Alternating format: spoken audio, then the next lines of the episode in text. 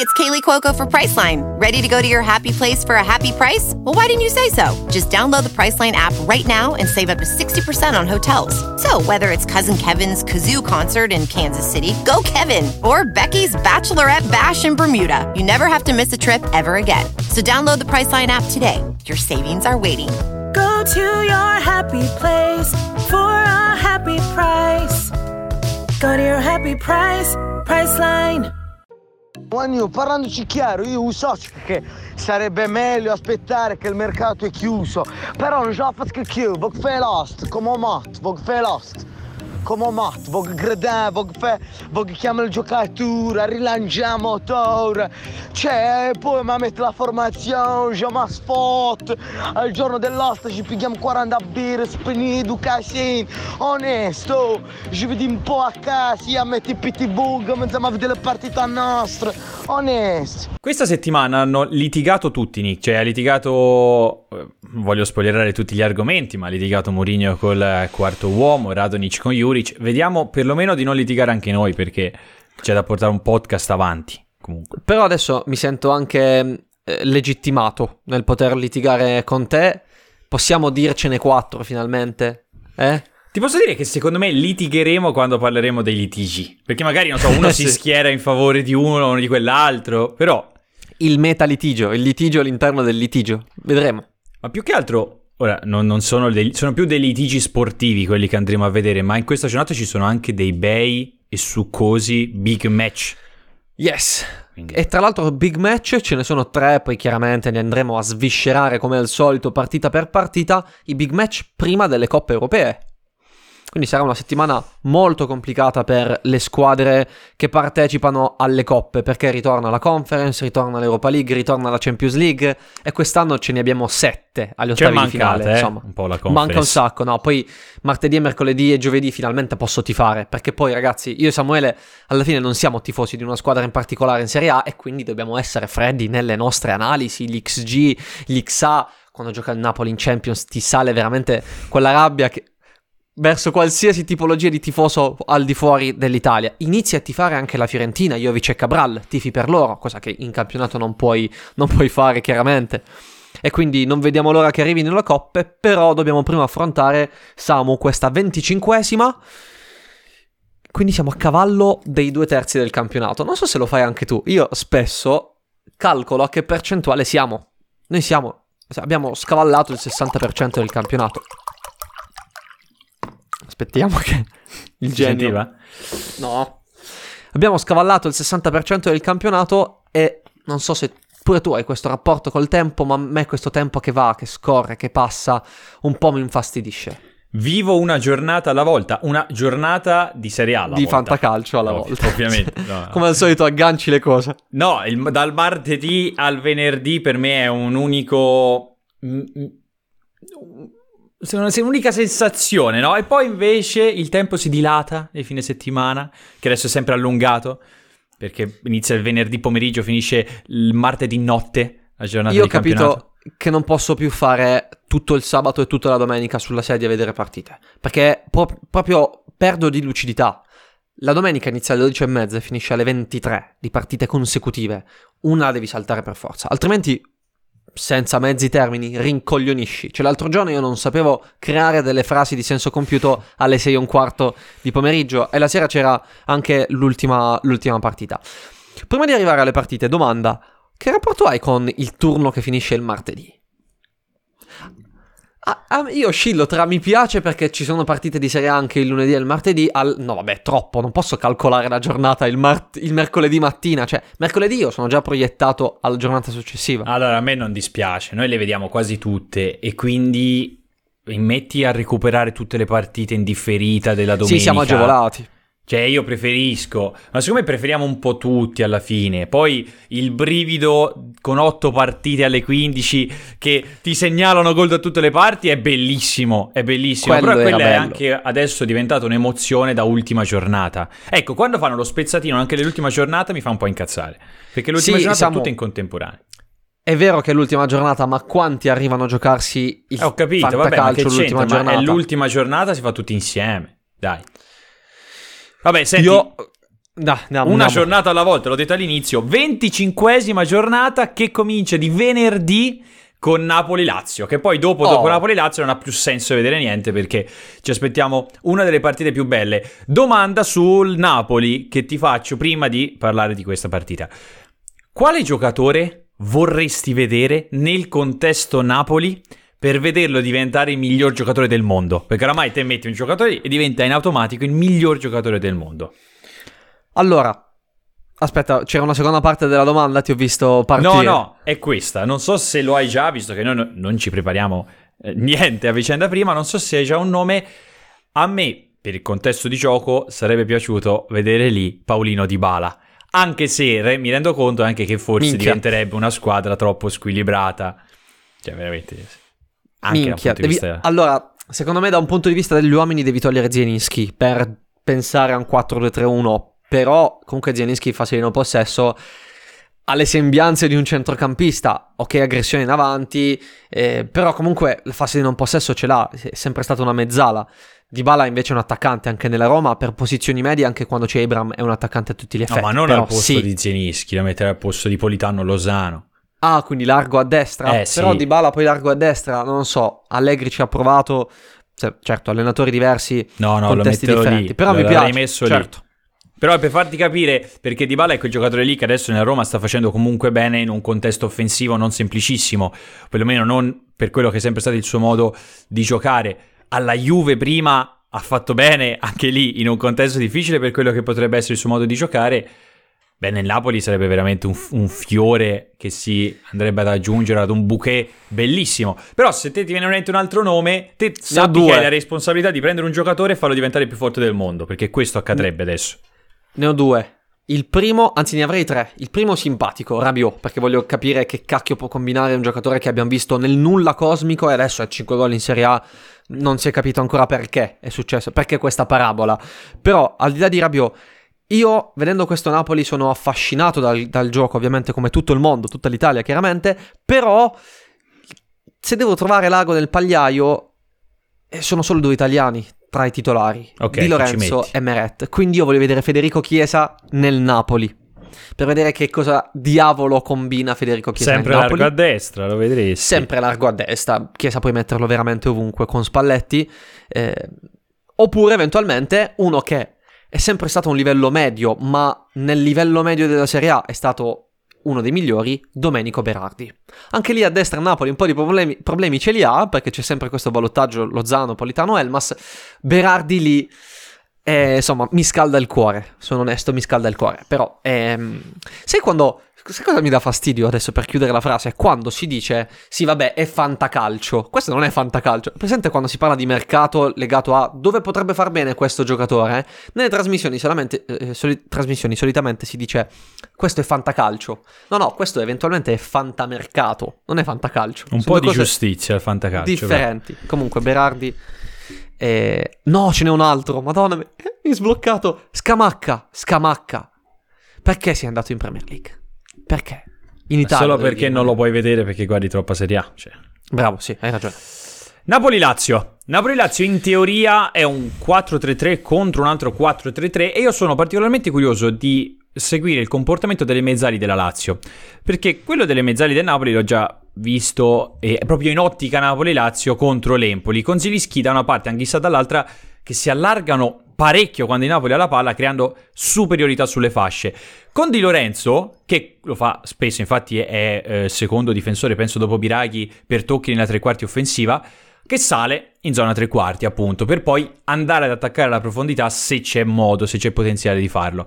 In questo caso, infatti, Luis Alberto e Milinkovic Savic, che potenzialmente da un punto di vista offensivo e fantacalcistico sono stra interessanti, potrebbero avere il loro da fare anche in transizione perché devono andare a coprire larghi, magari, o perlomeno da un punto di vista difensivo avranno veramente da, da fare, quindi non so com'è che potranno reagire invece in ottica offensiva. E infatti nel video di oggi non sono dei nomi che io per esempio ho consigliato sui social nella Lazio. Ho consigliato il tridente, cioè quelli si mettono.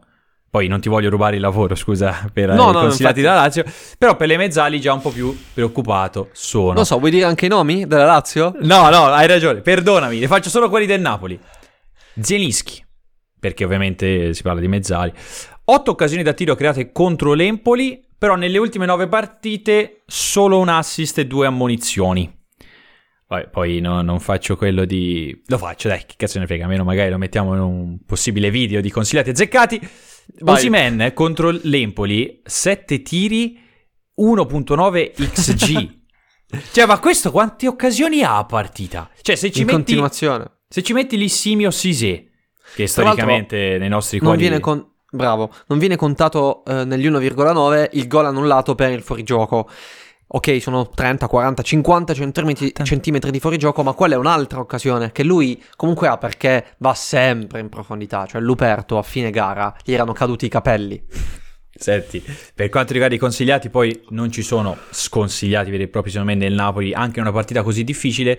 Piuttosto, passando alla Lazio, mi lego a una domanda che mi hanno fatto su Instagram un ragazzo, si chiama Chong80, non si chiama così davvero, ma penso sia il suo nickname, e dice, riferendosi Mhm. probabilmente anche a Immobile, Vlaovic e altri super top, ormai spendere il 35% del budget per il super top d'attacco non vale più la pena, io osi- oserei dire, insomma, Osimena a parte quest'anno, ma secondo te ha ragione, in ottica già futura? The great domanda. Che È giusto cominciare fare- a parlare da marzo in vista di agosto. No, ma non stiamo pensando al prossimo fantacalcio. Sì. Come di- suddividiamo il budget, siamo nel prossimo mantra a 10? No, Sto allora... già pensando a quello.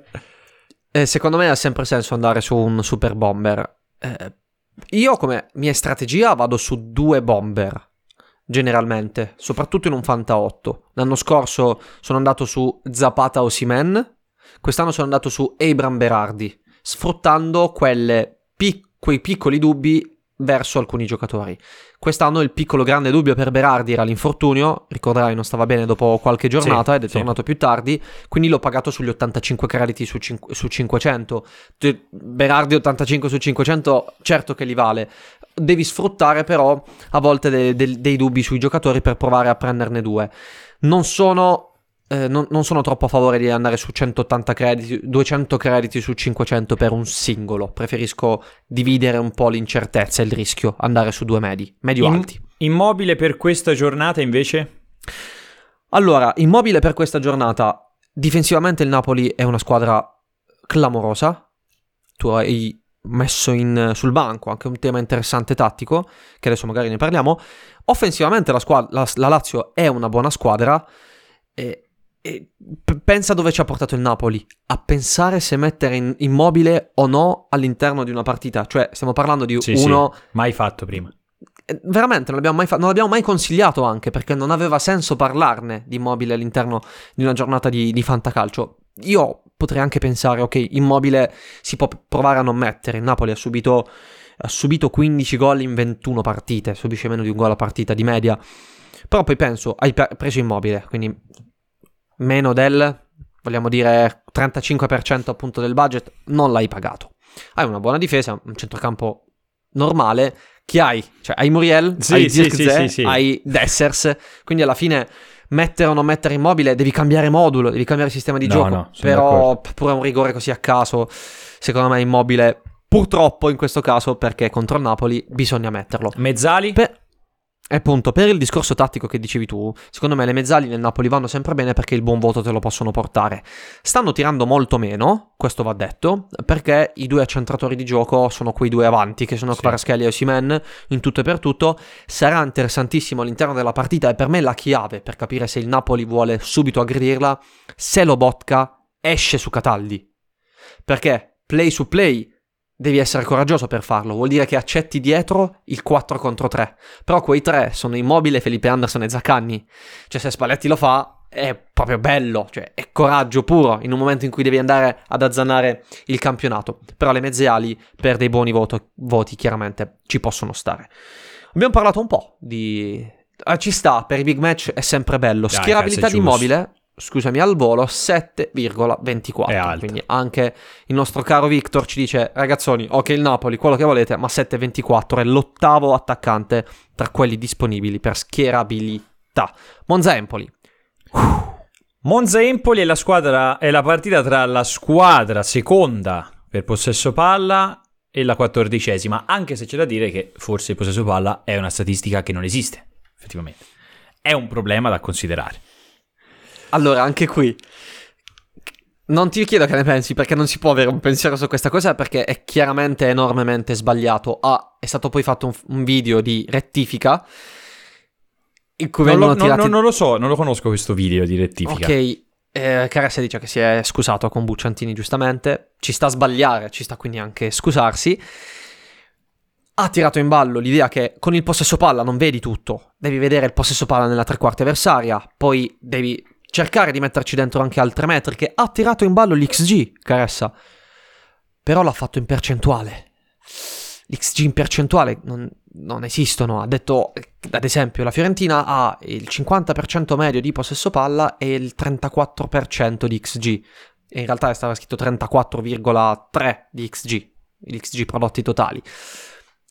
Insomma, c'è un po' cadere, inciampare e rialzarsi, inciampare e Sì. rialzarsi. Apprezziamo eh, le scuse, noi comuni comunicatori in questo, in questo podcast, di uno di- dei comunicatori principali lato calcio in Italia. Però il...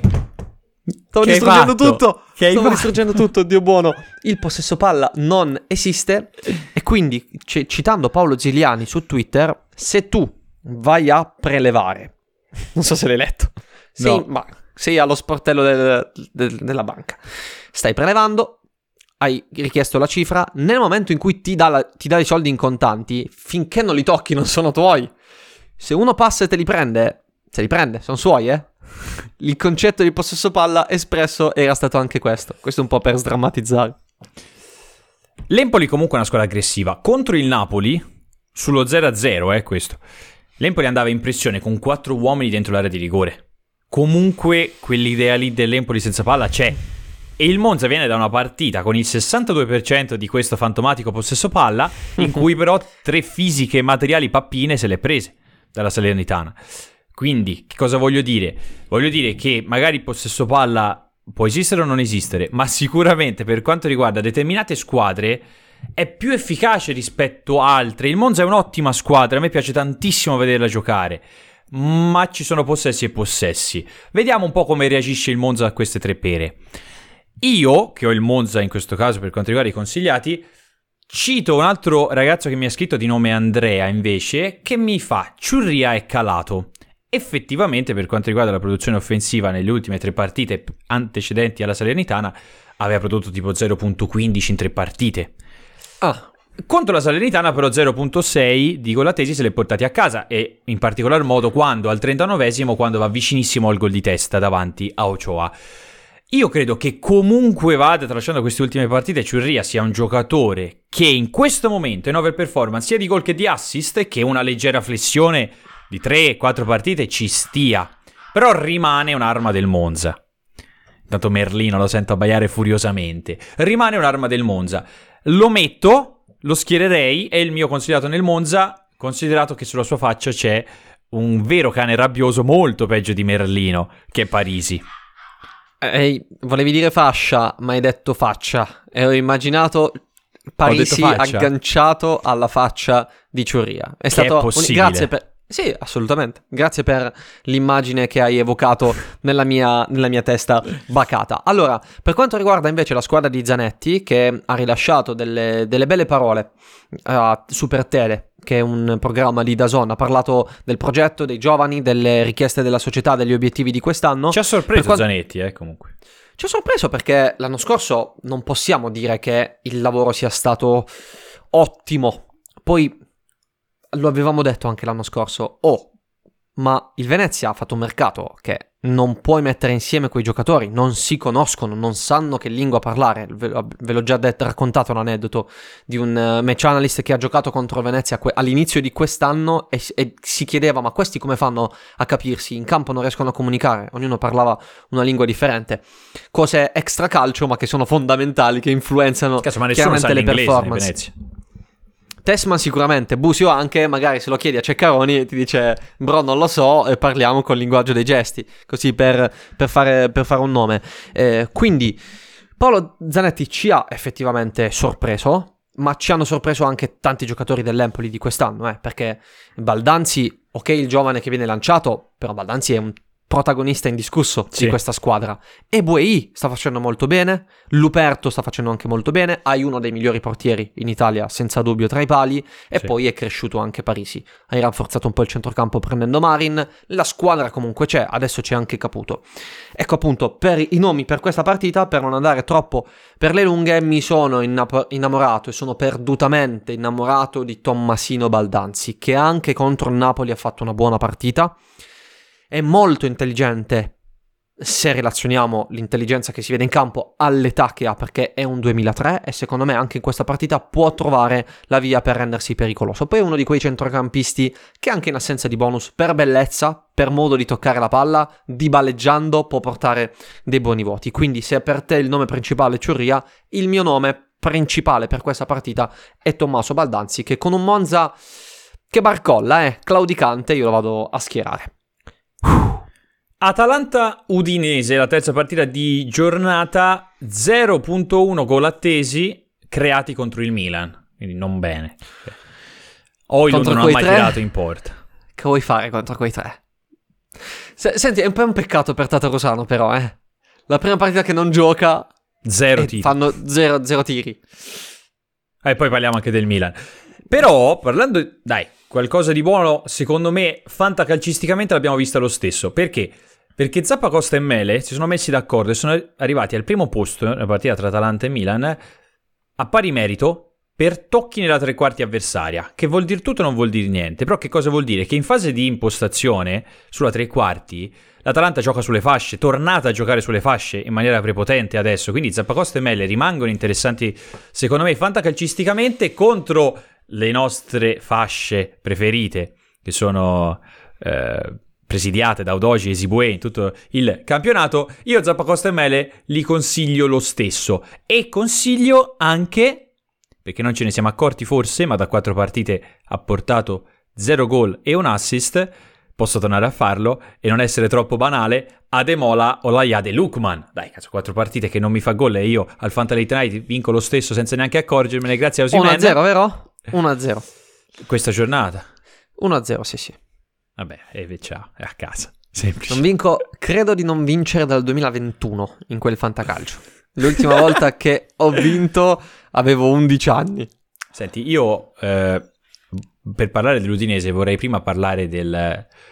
Non so neanche se si dice così, se è un termine adeguato, del drip che ha l'Udinese. Immaginami così con le mani a... a- a- Vai, sì. Non so neanche come, a, a rapper.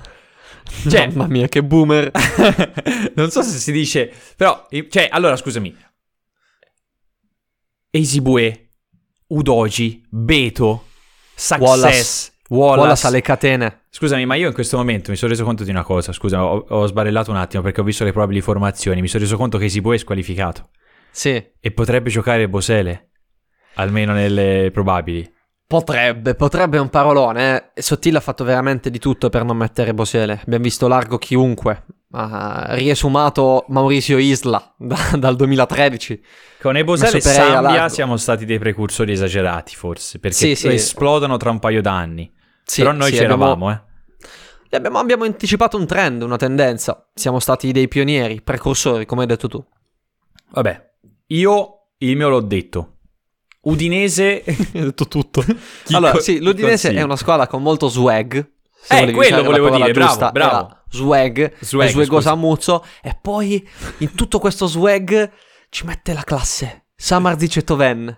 Che quasi stridono all'interno di quel contesto. Però, chissà, un giorno Toven farà il suo primo gol. Non l'ha fatto in casa con lo Spezia, non lo farà dunque mai. Udinese è difficile da leggere perché è una squadra che sta sperimentando. Ogni tanto vediamo un determinato centrocampo, poi cambia le mezzali e mette Arslan, poi sulle fasce a volte Esibue, a volte Pereira. Insomma, è una squadra difficile da leggere. Affidandoci soltanto alle schierabilità per questa partita, che poi è anche un modo per sciogliere i dubbi attraverso Fantagot, possiamo vedere che i due migliori sono Pereira e Samarzic con un 6,3.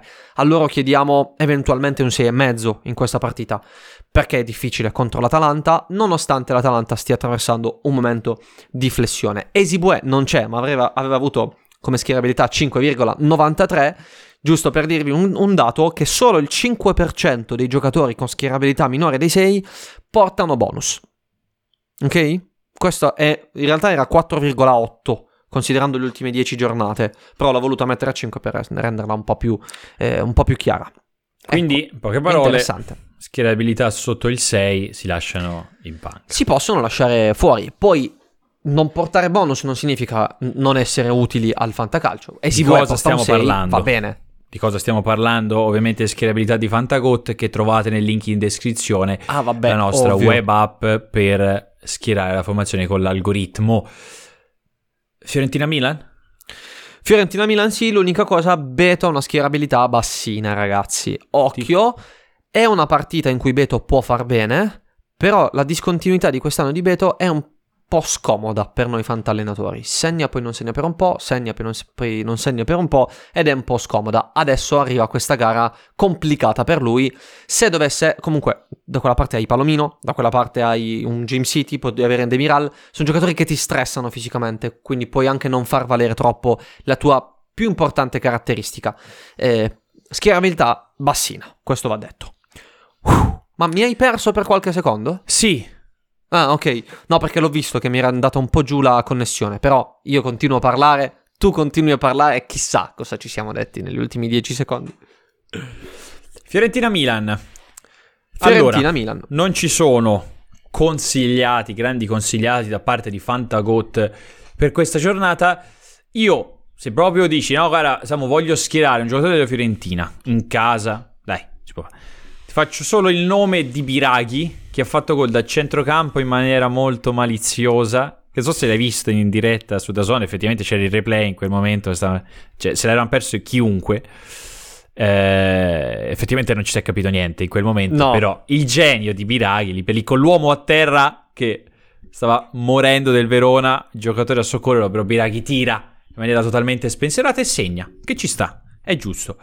Biraghi che è primo in Serie A per passaggi chiave. Giusto. Vabbè, è giusto, Giusto. ne- ne- per, per i tifosi delle Fiorentine e per chi lo ha al fantacalcio.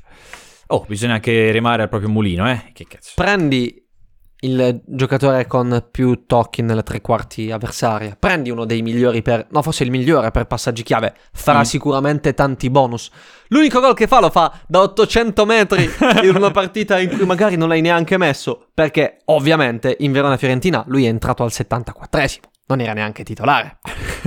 Primo That's anche- Fiorentina al fantacalcio. Non ce lo dimentichiamo mai, che è la nostra statistica preferita, è primo anche per cross realizzati e pure riusciti nella grande mole di Ma cross no effettuati. corner? Mi sa no no. corner, mi sa anche no, no corner. corner. Mi sa anche no Ah. corner, ora non voglio sbagliare. No, Tanto- no, ti dico, no corner era Kostic, Biraghi, Di Marco. Dici, eh? E Sì, quindi Biraghi sarebbe fatto- secondo. Sì, sì, sì, sì, sì, di due cross, se non vado errato. È proprio la titolarità contro il Verona, se fosse partito dall'inizio sarebbe il primo, chiaramente. Vabbè, però che tanti corner anche per lui. Poi ci sarebbe Cabral, schierabilità non altissima contro il Milan, ma abbiamo, anzi ne parliamo tra poco ancora meglio, dei tre difensori centrali del Milan in questo momento. Comunque lui 5 gol nelle ultime 4 partite, compresa la conference. Diciamo che ovviamente è un giocatore da tenere in considerazione per il momento di forma, anche se io personalmente non lo metterei contro quei tre là dietro. Leao dalla, dalla panchina, o meglio scusate, Leao squalificato, gioca Rebic nel Sì. Milan. Il PDFino di Cleveland che ci invia sempre su Discord per quanto riguarda la formazione ufficiale del Milan non ha mai sbagliato tranne nell'ultima non si aspettava neanche il PDFino il ritorno di Megnan dal primo minuto. No, Cioè- no, no, bugia, bugia. Qua devo mettere... Diamo a Cleveland ciò che è di Pioli, che poi sono la stessa persona, chiaramente.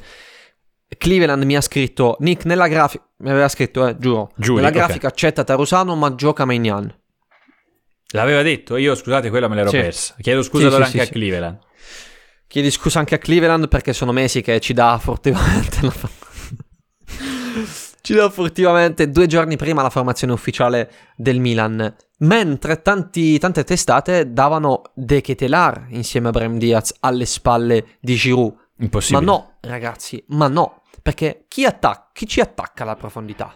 Chi va sulla spizzata di Giroud? De Ketelar e Brahim sono due palleggiatori, anche se con caratteristiche diverse, mentre Rebic la spizzata te la comprende. De Te la Ketelar non ha palleggiato da quando è Milanello, eh. De Ketelar si butta Va bene, dentro dai, fammi decantare le gesta di questi giocatori. Giroud sta bene e va messo in questa partita ed è perfetto per il rientro di Maignan. Dici, ma che, che diavolo, che diamine c'entra? Tu tra i pali non ritrovi uno dei migliori portieri d'Europa l'anno scorso, ritrovi uno dei migliori portieri costruttori d'Europa.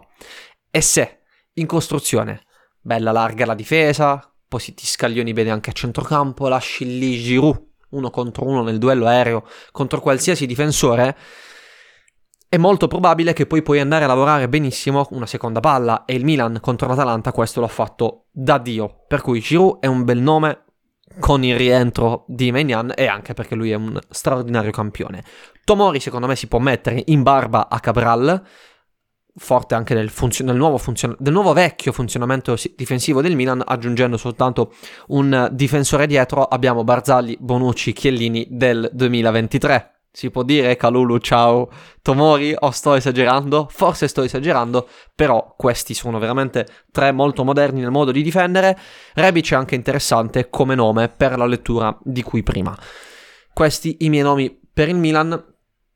Però prima di chiudere, che tra l'altro se non erro è l'ultima, sì, l'ultima partita di questa parte 1, dei complimenti a Pioli possiamo farli. Come si è reinventato, eh? Si è, si è, reinventato nel momento difficile, ci ha provato, ha fatto una bruttissima partita contro l'Inter, ci ha creduto dopo quella bruttissima partita, ha messo ciao e da lì ciao ciao a tutti perché veramente questa è una squadra che non sta subendo, non sta subendo gol. Fiorentina-Milan 3 a 3. ci vediamo nella parte 2.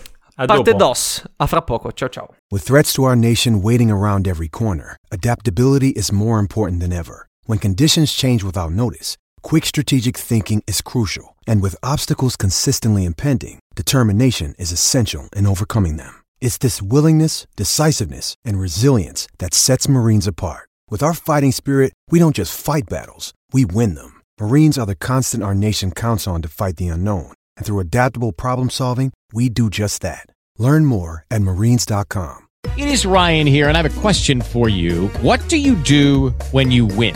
Like, are you a fist pumper? A woohooer, a hand clapper, a high fiver. I kind of like the high five, but if you want to hone in on those winning moves, check out Chumba Casino. At chumbacasino.com, choose from hundreds of social casino style games for your chance to redeem serious cash prizes. There are new game releases weekly, plus free daily bonuses. So don't wait. Start having the most fun ever at chumbacasino.com. No purchase necessary. Group. Void were prohibited by law. See terms and conditions. 18 plus.